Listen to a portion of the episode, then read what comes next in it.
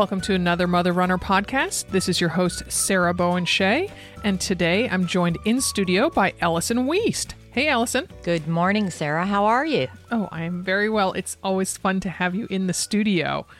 So, Ellison is one of our four new co hosts joining the show on a rotating basis. If you're a regular listener, you might find Ellison's Southern Lilt and name familiar as she's co hosted our last two summer reading podcasts which leads us to the recurring topic that you, Ellison, will always talk about at the start of each show so people can like clue into, oh yeah, I remember who she is.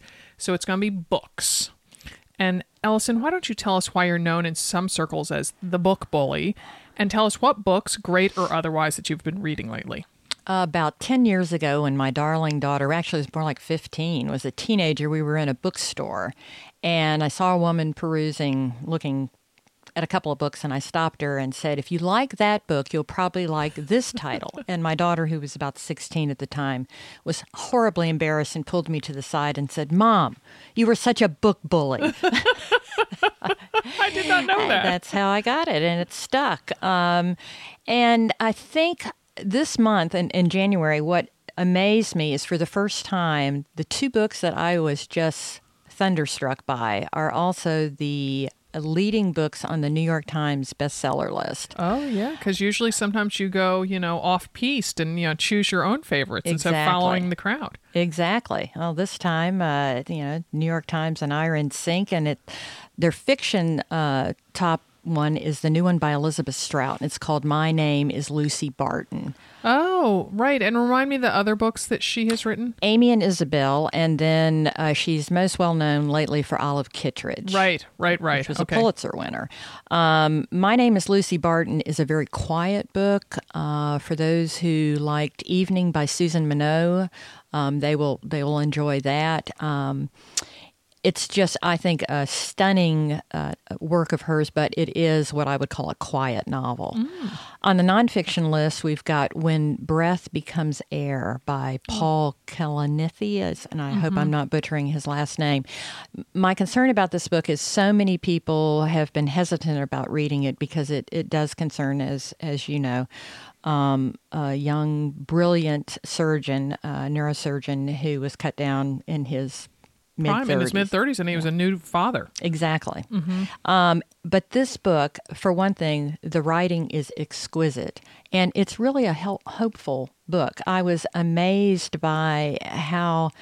Uh, energized I felt mm. during uh, the reading of it. Now, the ending obviously yeah is, there's no spoilers there we no. know how it ends because his wife finished writing the book she did she did and um, I, I just think it's a, a book that really needs to be read, and I really want to emphasize to people: don't go into it thinking it's going to be a downer because mm, uh-huh. it's it's really hopeful.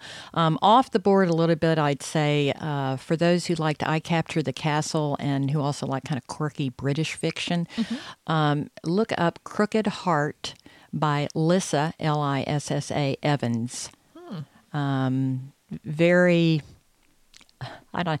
I just like the the British humor, the fiction. Um, it takes place. You'll like this, Sarah. It takes place during the Blitz in World War II. Oh, uh-huh. You uh, you remember that I I have I you. That's right. I had you at the Blitz, um, and uh, she is someone who apparently has uh, been published over in in Britain, but this I believe is her first book to be published stateside. Oh. Um, ones that I've been disappointed with, unfortunately, The Expatriates by Janice Y.K. Lee, who I think is a fine writer, but I did not care for this, her sophomore outing. And um, this is probably going to get me some negative feedback, but I also did not care for The Swans of Fifth Avenue, which is the new one by Melanie Benjamin. But that one has been getting kind of mixed reviews, hasn't it? I think so, mm-hmm. um, but I do know that Melanie Benjamin has a has a lot of uh, very loyal followings. Yes. Well, let's yeah. hope they're listening to the Another Mother Runner podcast. That's exactly right, and getting ready to head out on a run. or getting ready to tweet about their ire at you, and then people will find our podcast. Great, something to look forward to. so, okay, Ellison, and refresh folks' minds about your family and your running. You've already mentioned your daughter. Yes, I have a wonderful daughter, and uh, her husband Nick have uh, given me two amazing grandchildren. I have a three year old granddaughter and a grandson who's about to turn nine months old. And I've been running for Gulp uh, close to four decades, and uh, feel like I'm entering a new chapter in my running because I'm having to really embrace uh, the changes that age has brought. Yeah, it's I I, I want us to t- to come back to that theme several times while you're hosting, so we won't dive into it too much today. But so t- tell us where you are right now. What what chapter are you on? My chapter is okay. embrace the slow run. Uh, embrace the fact that you're out there doing it, and do not go back and uh, remember my times and mm. you know remember all my BQs and don't focus on that. Focus on the fact that after four decades, I'm still able to go out and run. Um, and I'm also trying to get into heart rate training, which is oh. something I've never attempted before. Oh, and how's that going? Uh, so far, so good, but it's oh. humbling with a capital H. Uh, you have to check your ego at the door and uh, probably bury it under, you know, several mounds of furniture. Put a whole bunch of heavy books on top yeah, of it. exactly.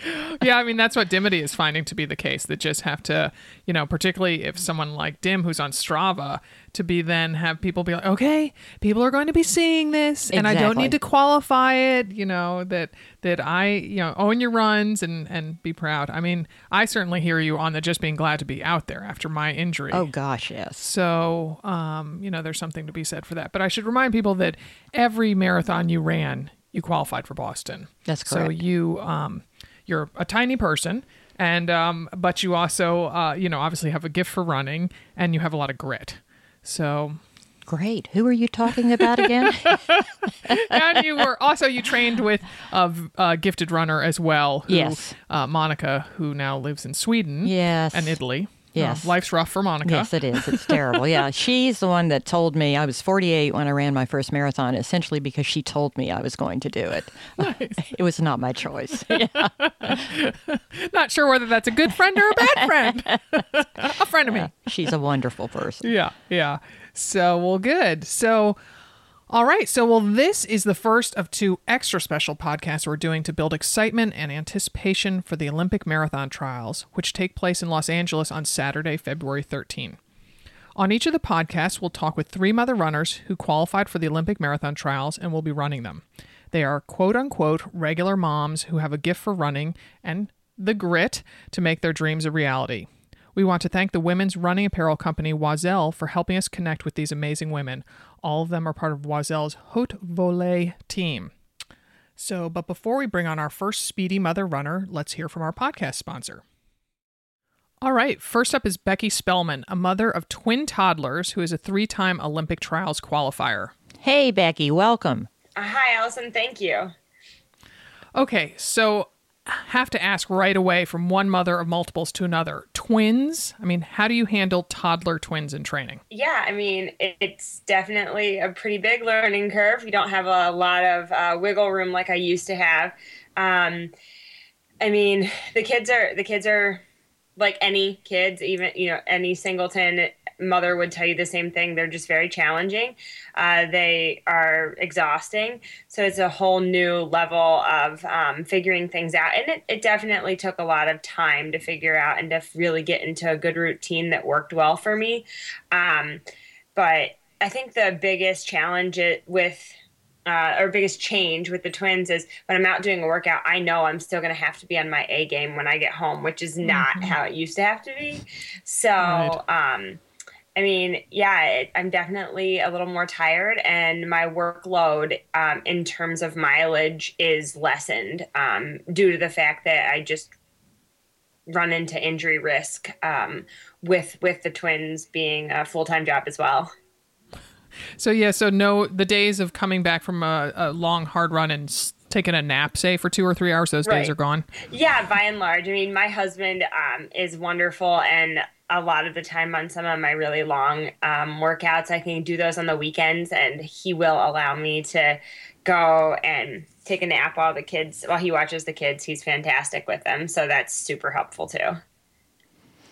Well, you mentioned exhausting, and I keyed right over to how did you manage to come back after the birth of the twins? What was that like? Um, it had some ups and downs. I was back. I had a C-section, um, and was back running uh, about 18 days. I think it, it was around that, just before 20 days uh, after having the kids. Um, and I had I had a very very asymptomatic C-section. No, you know, um, infections, no setbacks, nothing like that. And was it was it planned?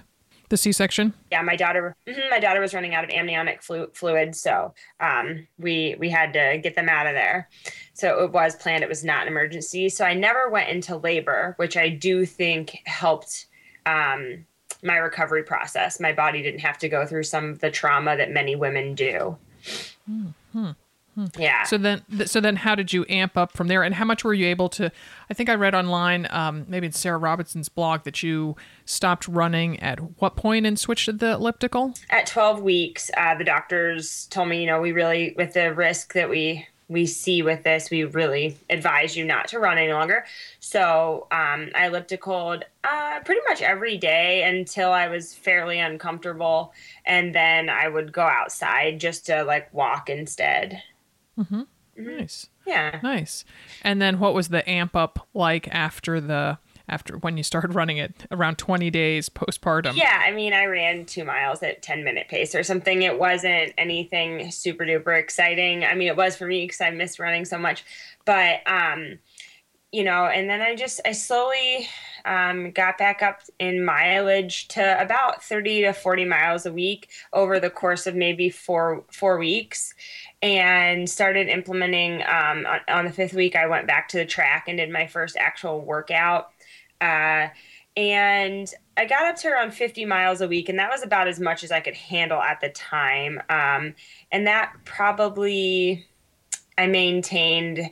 Oh, that would have been. It would have probably been about for three or four months. I was I was really at that 40 miles a week um, standstill without feeling like I was overdoing something. Um, But I, I I definitely increased quicker than I would advise someone to, and quicker than I should have. I did end up injured um, in November with a back injury due to uh, lack of core stabilization. So um, I I messed things up choosing to come back so quickly. Mm-hmm. And so they were born in the summer of 2014. Yes. And so then in November you had the back injury, and That's then in October of the following year is when you qualified. Yes. Mm-hmm. Mm-hmm. All right. So, and how has your relationship to running changed since becoming a mother, and and how is your training different? I think you used to have quite high uh, weekly mileage. Yeah, uh, my relationship to running at first it was very very guilt uh, guilt inducing to to leave the kids and and my husband with two kids to go run or even even a even a sitter a paid sitter it still caused a lot of anxiety. Um, and I and I realized this is something I, I did want to do. I really wanted to be able to train. And and slowly but surely the feelings of guilt um, uh, I don't think they've gone away, but have subsided um, in strength. They're definitely not. I'm not. I don't feel as guilty leaving now, um, and I know that it does me a lot of good mentally to get away. So, I mean, when I'm when I'm training, I'll often think to myself, if I know I'm going to be out doing a workout, I want to give it my all because I'm taking time away from my family. That I would, if I'm not going to be willing to give 100%, it's not really worth it to not to be out there, to be away from something else I love doing, which is spending time with the kids. Becki Ellison again, and on the Oiselle site, I loved uh, one of your answers about training philosophy. Yeah. You said, run hard on hard days and easy on easy days. It is okay to be tired. It is not okay to be lazy. As somebody who struggles with easy days, can you expand on that a little? Yeah, I think something I learned since college. In college, we would hammer each other into the ground every day, and and I had a lot of injury issues. And I think that it's really important to have large contrast between your hard days and your easy days. Um, for someone like myself, you know, a hard day can be five minute pace, five thirty pace, but easy days, if they're eight thirty pace, they're eight thirty pace. The world isn't doesn't hinge on those days. It's getting time spent on your legs. A lot of people um, that I meet and and have the opportunity to run with will be like, oh, I can't run with you. I'm like, no, you don't understand. Running easy should be running easy, and that really the relativity of all of it kind of brings a lot of people together. Um, you know, it, you don't have to be working hard. You don't need your muscles to be firing in a way that's um, uh, going to elicit lactic acid you really want things to be to be um, as comfortable and as calm as possible most of the most of those days. Not saying that some days aren't run faster but um, i think it's really important to allow your body to recover enough to absorb the hard efforts and running slowly really allows your body to do that. So talk to us about how your um, training has been different um, yes. Um, please yeah, prior to the kids, I would run about 120 miles a week in marathon training and um, and twice every day except long run days, uh, which were usually 24 to 26 mile long run days. Um, once a week. And oh my gosh, I, am sorry. I, I just ate breakfast, and honestly, it made me kind of nauseated to oh, hear that. wow, wow, yeah. wow, wow. Yeah, okay, yeah. all right. Running, and maybe even it sure too was. Much. Yeah. Maybe it was even too much. Um, but since having the kids, I, 90 miles a week is about what I can handle in marathon training. And when I'm not in marathon training, I mean, I'm even looking at 75. Um, and and my long runs i did do a 23 miler in this build up uh, but that that's the longest run i've done um, in practice since having the kids and even um, even gosh over 20 i've probably done four four long runs in total um, mm-hmm. since having the kids so wow. really scaled things back um, to stay injury free and and also i mean the time commitment does take away from the kids and the time that I do have um, from sitters or family members or whatever it may be uh, does run into that. But at the but at the same time, I really think it keeps me um, injury free more than anything.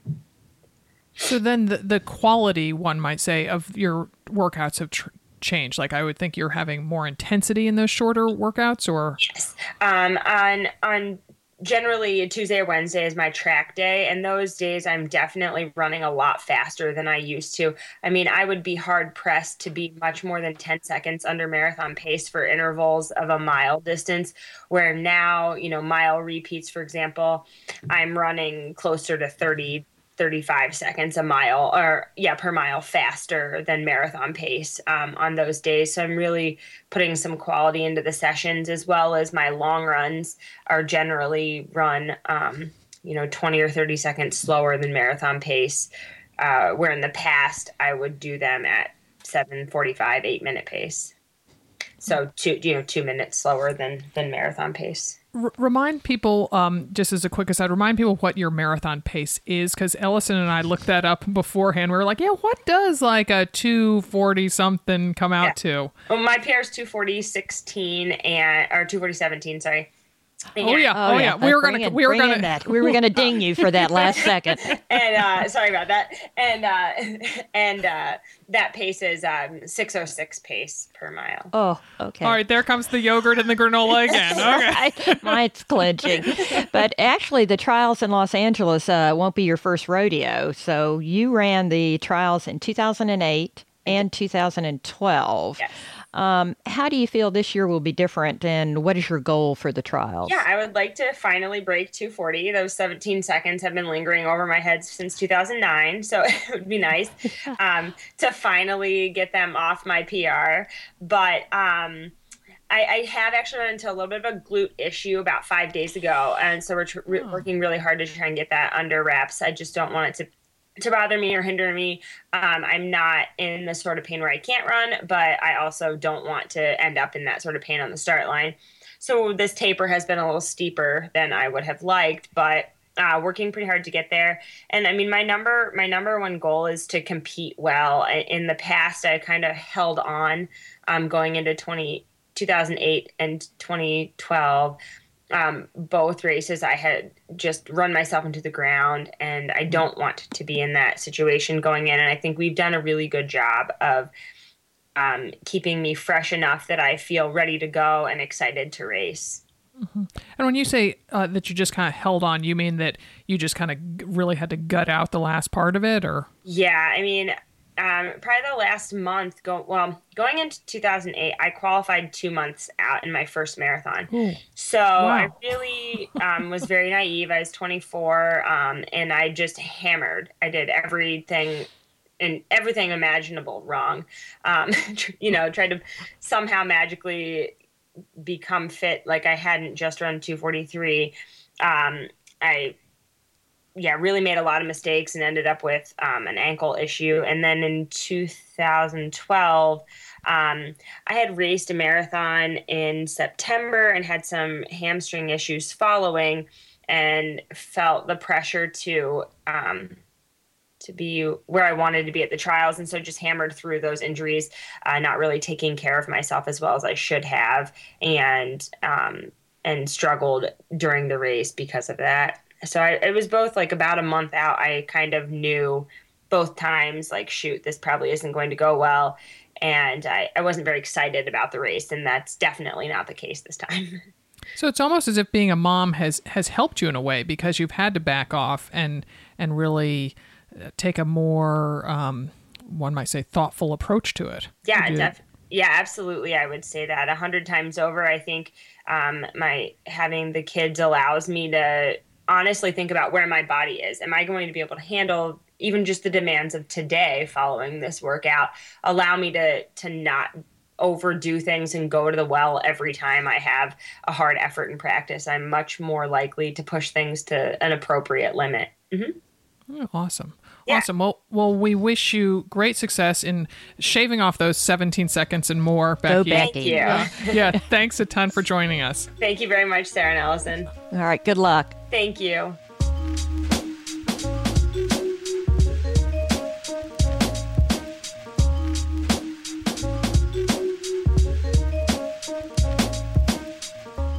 Next, we're going to be talking with Shaluinn Fullove, who qualified, has run two qualifying times to get to these trials. Her most recent time was the California International Marathon just in December, a time of 241.57.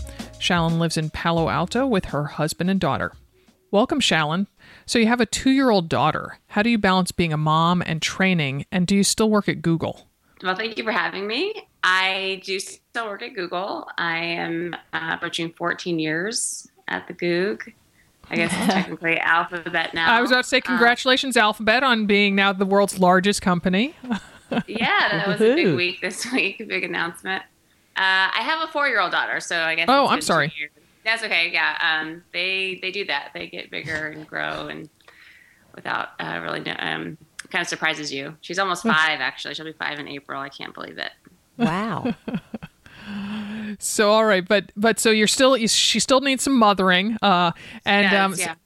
so, how do you balance the the work, the training, the being a mom, being a being a spouse, the whole thing? It's definitely a team effort. It's certainly not just me. Um, my husband is very involved and very supportive. So without him, this would not really be happening but um, yeah, we work together. We we work really close to the schedule. Um, I actually we have an au pair also to help out during the week, and Elise is at school, so um, I don't know. We all just kind of work it out, and it's kind of a game of Jenga with the schedule most days.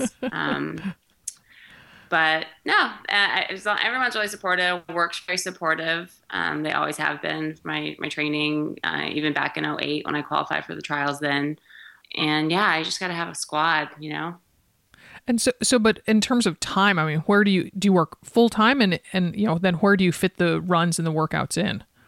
Uh, so sometimes I work out in the afternoons at work, but mostly it's the bookends of the day. I do work full time. Google has a lot of resources. We have we have massage therapists, we have chiropractors, we have PT. Um, we have a trail system, so it's um, we have great gyms. Somehow, I just you know I have a lot of autonomy on my schedule as well, so I can move meetings around if I need to. So no one day looks exactly the same, but um, somehow it all works out.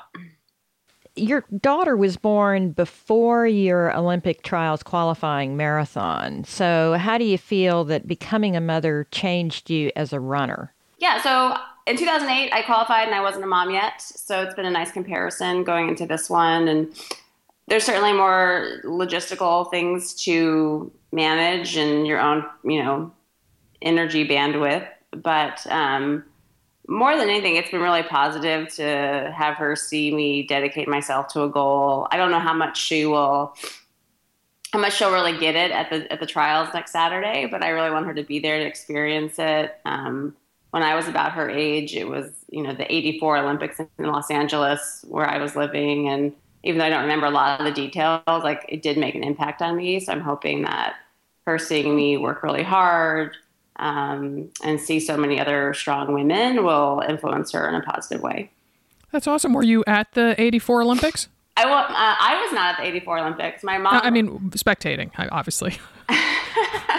right. No, I wasn't, but um, my mom actually was. My mom uh, was a retired police lieutenant, and she actually worked that morning um, during the marathon and everything. So um, but I remember watching it on TV. I remember everything about Mary Slaney and and Joanie. So um, it, it was impactful for me, even though I was quite young.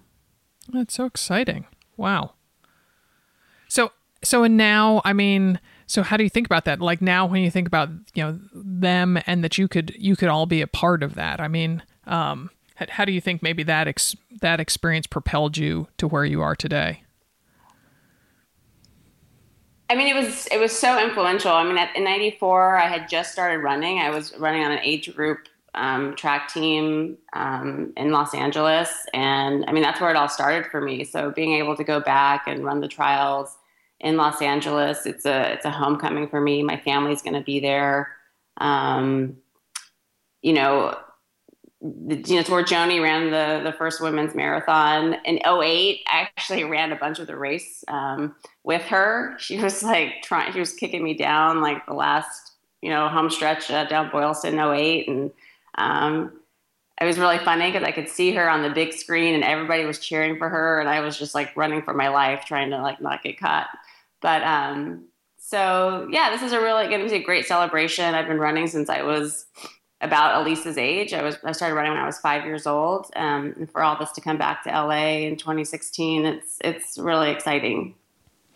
That's exciting for me to hear because I was uh, watching in 08, um, standing on Boylston Street, and I can remember how my heart went up when Joanie went by. So, were you actually running with her at one point? Um, I was a little bit ahead of her, just you know, along the way, but close enough that when they, they could see her coming, so the crowds would get really excited. And um, definitely that last 200 meters, I mean, everybody was screaming. And um, she she broke a record that day. And right. Um, man, she just kept coming the whole time. Like I just, she was just always there closing. And um, it was really fun. I had these cool pictures of um, the video cam, the big video screen on that on the street. Um, so I, I think I had to run like a 38 second last 200 meters just to kind of like not get, get caught by Joanie. That's amazing. What what a memory. Wow. Oh my gosh. So when you envision towing the starting line at the Olympic trials, what do you see and, and how do you envision the race playing out for you? So it hasn't, it's been a pretty quick turnaround. And the last couple weeks, I've had a little uh, foot injury creep up. So it's been a little bit unconventional, and we've had to recalibrate our goals a little bit. Um, so right now I'm thinking like I need to get to the starting line healthy. I really want to finish the race um, and I want to enjoy it. Um, but I remember from 08, it was just a celebration. I mean, there's just, you know, all these women in one place, these people that you see in various races, but never once in one big group. Um, so it really feels like a big party in some ways. Um, hopefully, I'm smiling big the whole way, like I was in 08. Um, on the Oiselle site, uh, you say something about uh, it, it's very much in line with one of the tenets of the another mother runner tribe. And you said the physical intensity, mental toughness, and teamwork of running makes me a better friend, wife, and mom. Can you elaborate on that? I think that uh, those those characteristics, you know, transfer to every part of your life. And you know, you read articles about, you know, in business, the next person, your next employee that you want to hire is an athlete, right? Because they know how to work well in a team, they know how to communicate, they know how to like put in the work and dig down. And I think, you know, so in the, in the business workplace, um, it definitely pays off. Um, I think in terms of just dedication and being able to build strong relationships and, and not just when it's going easy, right? Being an athlete makes you kind of stick through that. Like, you know, it's not easy raising a young child or having a, a little baby and continuing to work and continuing to train. But I think some of those tenets that you have learned and been doing for so long as an athlete um, just kind of kick in naturally, organically, without you thinking about it in all those other places in your life. Nice. Well, we will be cheering for you and and um, thinking fondly about you returning to Los Angeles on February 13th. So thanks for joining us, Shaluinn. Good Thank luck, you. Shaluinn. Thank you. Thank you for having me.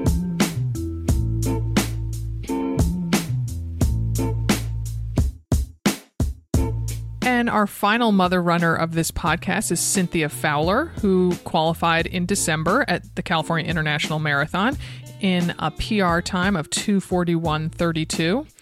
Cynthia lives in Farmington, Utah, which is uh, about 20 miles north of Salt Lake City. She is the mother of three young boys, and she also ran in the 2008 Olympic trials. Hi, Cynthia. Thanks for joining us. Hi. Cynthia, um, it's Ellison here. How's training going for you? Um, man, all you gals who ran uh, the California International Marathon in December, you don't have a ton of time between marathons.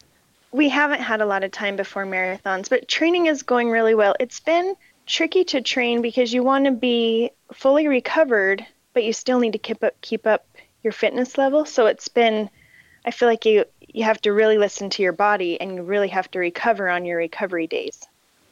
So then how much time did you take off and how have you been amping up your training?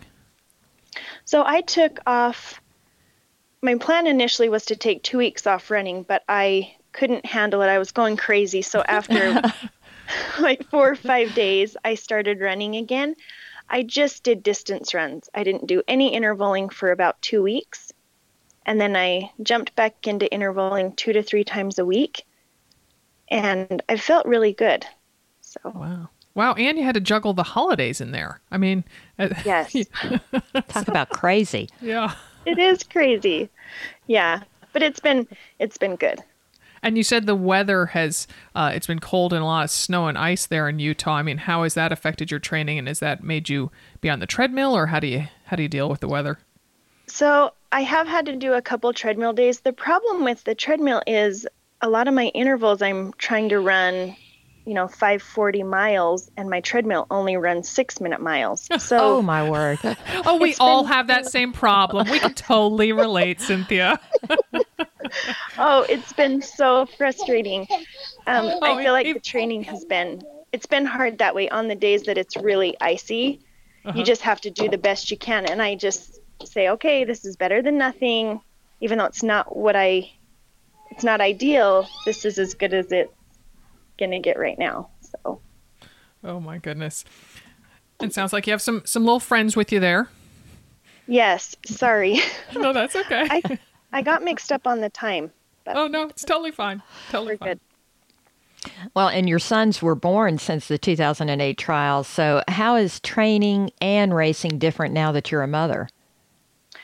It is a lot different. I feel like before I had kids, I could really put a lot of time and effort into running, and I was able to put in a lot higher mileage every week. And since having kids, I just haven't had the time to do it. And so I'm running probably 20 miles less than I ran before a week, you know, 20 miles less a week. So, so but talk I to us about like, numbers. Sorry, talk to us about numbers. Does that mean like 120 down to one 100 okay, so no. So I I before when I was training for the 2008 trials, I was putting in 85 one week I had 90 miles. but most of the time I hung around 85 miles. And since having kids, I feel like I I can't get it quite up over 65. Mm-hmm. And I used to be able to run um, two times a day, and that just doesn't happen. I think I I probably could, but I'm not willing to sacrifice the time away from my kids. So, how old are your amazing. children? Okay, so I have a six, four, and a two year old. But I think even just running 65 miles a week, I've actually ran my fastest time at CIM. Wow. So even though I I'm not I feel like I'm trying to do more quality runs instead of junk miles. So I don't know if that's helping, but so, and how, how I assume your recovery time has changed drastically having three kids. Talk to us a little bit about that, yes. please. So, I used to be able to run hard six days a week, and now I really have to, if I do run six days a week, I really have to run slower on my recovery days. You know, I run maybe eight minute miles or 8:30 miles, and then I will take a day off here and there if I'm tired. I'll get on my bike for an hour, or sometimes I'll completely take the day off because my body just doesn't bounce back like it used to. And it sounds like you're listening to your body more. Would that be correct? Yeah. Yeah. Yeah. I feel like before I I would try to kind of run through injuries or be like, I'm fine, I can do this, I can do this. And since having kids, I think it's okay to relax and take a day off because your body needs it. Smart. Mm-hmm. Mm-hmm. So you mentioned that your most recent qualifying time is your PR, and that must make you feel very proud. And congratulations! Yes, thank um, you. I was excited. Oh, I bet. I bet. And and so, what do you attribute your improved time to?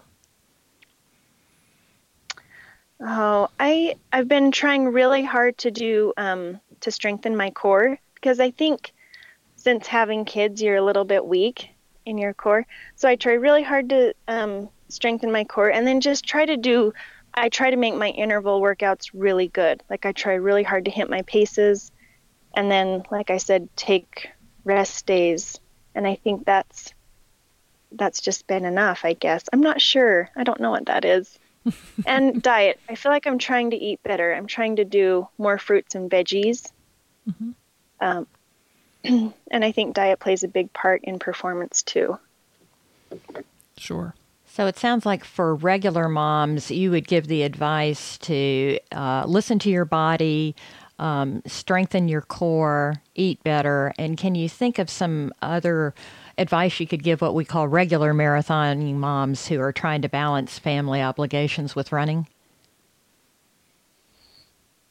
I think the biggest thing with balancing it is making a schedule beforehand and knowing oh okay i'm i'm going to kind of have a plan for the week. I'm going to get up at six and do my intervals and do my long runs.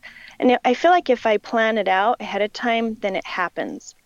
But if I haven't planned it with my husband, then sometimes a run doesn't happen. So I think a lot of it is just trying to plan and schedule. Can I just say that makes me so happy to hear you say that, Cynthia, because we so often, I mean, we just recorded a special podcast for um, this Train Like a Mother club we have, and we touched on that very topic, saying sit down with your family, you know, at the beginning of the week and say, okay, these are the runs I'm going to take. This is what, this is the help I'm going to need from you, all that sort of thing. So it's so wonderful to hear an elite athlete has is dealing with the same issues that we are. yeah, Nice. So, so what are your goals for the trials? So, I would love to run under a 241. And I'm probably just going to shoot for just barely under 240. I'd like to run 240 something. That would be a PR for me. Mm-hmm. Um, and I would love to run a PR. I think at 35 to do that would be awesome because you hear you know your prime is in your you know when you're 29 years old or something and so it's just neat. It would be cool to be able to say no i did it at 35 and at the olympic trials no less. Yes and at the trials and it's it i feel like too the, the, the trials course is um, four loops. Hmm. and so i feel like having my family support you know having them cheer me on is going to help me a lot and so i'm hoping that that will kind of pushed me over the edge to get my PR. So will all three kids and your husband be there? Yes. And I also have my parents and two of my siblings and their families are coming out. So Fantastic. Oh, that's Yes, I'm fantastic. Will they all be kind of clustered together? Will you spread them out among the loop, or how's that going to work? They'll probably all stay together. They were hoping to help my husband with my three little ones. so they'll probably That all makes be sense. together. Awesome, awesome. Well, we are so excited for you, Cynthia. Go, go get that PR, and we will be cheering for you.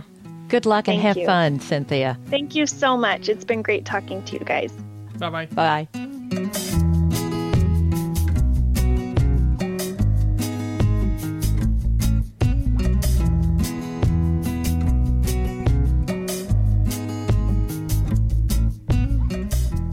So, Ellison, I don't know about you, but I am now just super pumped up for February 13th. I cannot wait, and I really wish I could be in LA next Saturday. But I did have the privilege of uh, being in Boston to watch the 2008 trials uh, the day before my first Boston Marathon, and that was incredible.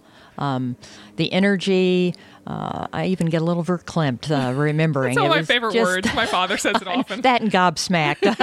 Right. No, it was it was amazing to see some of those women run. yeah. Yeah. And particularly with the, as Cynthia was saying, that it's a four loops. So it'll be another great spectating experience. It is, it is, and you get to see the same women. Um, I did have an experience where a woman was really pulling up the rear with this great smile on her face. She was probably one of the last three. And uh, after the second time she went by, I noticed there was an older couple behind me cheering her on. Turned out they were her parents. She had uh, qualified and then found out she was pregnant. So uh, she had had a baby four months before the 2008 trials and was running just for pure joy. Oh my goodness, that's so wonderful because that's the thing. So Dimity and I had the great pleasure of watching the 2012 trials in Houston when we were there um, for work, and I mean, so exciting. And what you realize is that everyone there has their own story, and that I think before I kind of got immersed in all of this, I thought, well, if you go to the trials, it must mean you think you're gonna, you know, go to go to the Olympics, Right. be in Rio de Janeiro this summer, whatever. And what you realize is that that the trials are a goal in and of themselves. That is the ultimate goal. That's to right. be there running in a race with the best of the best in your chosen event. Exactly. And that how how thrilling that must be. Oh, I can't imagine. And and you know, I imagine I remember the thrill I got being a spectator and to think of actually being a participant that must Mm-hmm. be exponentially, you know, mind-blowing. and just and particularly then it's a loop so i mean Yes. some of the top people could be you know Shalane Flanagan could be you know Right. running past you or you could be trying to keep up with her like um, you know Shaluinn was talking about you know trying to trying to outrun Joanie down boylston street i mean that is something you just will rem- that you know You'll she'll remember that for the rest yeah of your her, life. her grandkids are going to talk about That's that exactly right. Hopefully, yes. when grandma did this yeah yeah so so thrilling so um, do we know if the, the trials are televised I would imagine they would be, but that's a good question. Yeah, Um, because they the men's are the same same time. Because I know that um, I saw on Twitter yesterday that a brother sister are both running. Wow. And I mean, so instead of thinking, it shows how old I am. That instead of thinking like, oh, that's so exciting for them, I think, oh, their parents must be That's, so that's proud. what I was just thinking, and then I was thinking, how are the logistics? What are what are they doing? But Right, two different yeah. signs. Drop one for the son. Here comes the daughter. Yeah, well, I would hope that would be uh, if uh, not anything else on one of the sports networks. Oh yeah, sure. we'll have to sure. Google that. Hopefully online too. Yeah. Yeah, yeah. All right, let's head on over to the Train Like a Mother Club and hear from Dimity. Hey, this is Dimity in Denver with the Train Like a Mother Club Corner. Today's comment comes from Allie, who is in the 10K challenge. This is kind of a long story, so buckle your little lacing shoes on and listen in. Um, it's kind of like if you give a mouse a cookie story. Okay, Bammers, I need some sympathy and love. I'm not sure exactly what did it. Wearing heels to work, taking my first ballet class in a year and a half, running hard on a new and different treadmill, or some hidden factor combination thereof. But I woke up on Friday with calves so sore I literally couldn't stand up straight. After limping my way through the day, I was looking forward to soaking in an Epsom salt bath once my husband got home with the salts.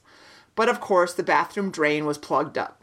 So my husband gallantly offers to snake it for me, then proceeds to get the snake stuck. After much wiggling, we finally removed the snake, but the bottom of the tub was, at this point, covered in gunk from the drain. It was, ga- it was getting late by then, so I decided to clean the tub in the morning, and my husband most generously offered to rub my calves, since he felt guilty about me missing my bath. Fast forward to the next morning. I had planned to have a nice, relaxing soak while my four year old daughter was at gymnastics. My husband is the teacher, and I would have had the house to myself. But my daughter wet the bed, so I had to deal with that laundry first. In our old house, you're not going to get a bath while the washing machine is running. No matter, I thought, I will take out I will take my bath after I pick up my daughter. She's usually tired after class, and I figured she would happily sit with a snack and a movie for 30 minutes. But I forgot that preschoolers have minds of their own. My daughter decided that she wanted to help dump the salts in the tub, and then she decided she wanted to take a bath too. Okay, I thought, not very relaxing, but she's small and we can both fit in fine. Just as she's climbing in the tub, I remind her to go potty before the bath. And I was about a second too late. She peed in the tub. Now, my husband had gotten a small package of Epsom salt. We used it all in that one tub of water. Not that it would have mattered anyway, because the drain still wasn't working right, and the tub didn't have time to drain before we had to leave for our afternoon obligations. So, on one hand, I am frustrated. I am frustrated as get out that I still haven't gotten that bath, and my legs are still sore enough to bring me to tears. On the other hand, I feel totally badass that I haven't lost it yet and started yelling at my family. Thanks for letting me vent. If anyone can relate, it's Mother Runners. Allie, love that story, hate that story because you didn't get a bath, but love it because I'm sure we can all have we all have our variation of I didn't get a bath story, and we hope you have your bath by now. Our song for this week uh, is also um, like last week has an Australian theme. Kathy, who wrote in, uh, and I read her comment last week, and I picked "The Land Down Under." by Men at Work and said it was probably a song that most Australians hate. Well, Kathy validated that. It is a song that most Australians hate. So she wrote in and said, We Australians would think you very clever if you played the song Sounds of Them. Sounds of Then, excuse me, Sounds of Then. This is Australia by GANGgajang. So here it is Sounds of Then. This is Australia by GANGgajang. Out on the patio we sit and the humidity we breathe. We watch the lightning crack over cane fields and laugh and think this is Australia. Right, I suspect we have some different listeners this time thanks to Oiselle sharing this podcast. Whoop, whoop. Thanks, Oiselle. If you're new to the Another Mother Runner podcast, we'd love if you would subscribe to it either via the podcast app on your iPhone, iTunes, or ACAST, which is our podcast network. ACAST, that's A C A S T, is an easy to use free app, and you can uh, get all your podcasts on there, whether they are produced by ACAST or not. So, um, also, we'd love if you would follow us on Facebook. Our page, Another Mother Runner, is very active and it'll give you a gentle kick out the door when you need it, as well as lots of insight and advice into running, gear, and all things juggling being a mom and running. And finally, please follow us on Twitter and Instagram. We're at The Mother Runner. Many happy miles to you.